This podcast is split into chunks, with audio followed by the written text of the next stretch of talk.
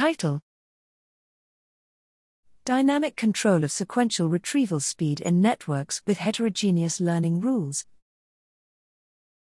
Abstract Temporal rescaling of sequential neural activity has been observed in multiple brain areas during behaviors involving time estimation and motor execution at variable speeds. Temporally asymmetric Hebbian rules have been used in network models to learn and retrieve sequential activity, with characteristics that are qualitatively consistent with experimental observations.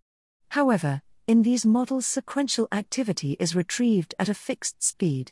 Here, we investigate the effects of a heterogeneity of plasticity rules on network dynamics.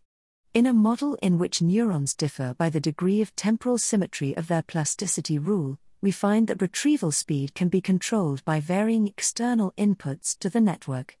Neurons with temporally symmetric plasticity rules act as brakes and tend to slow down the dynamics, while neurons with temporally asymmetric rules act as accelerators of the dynamics.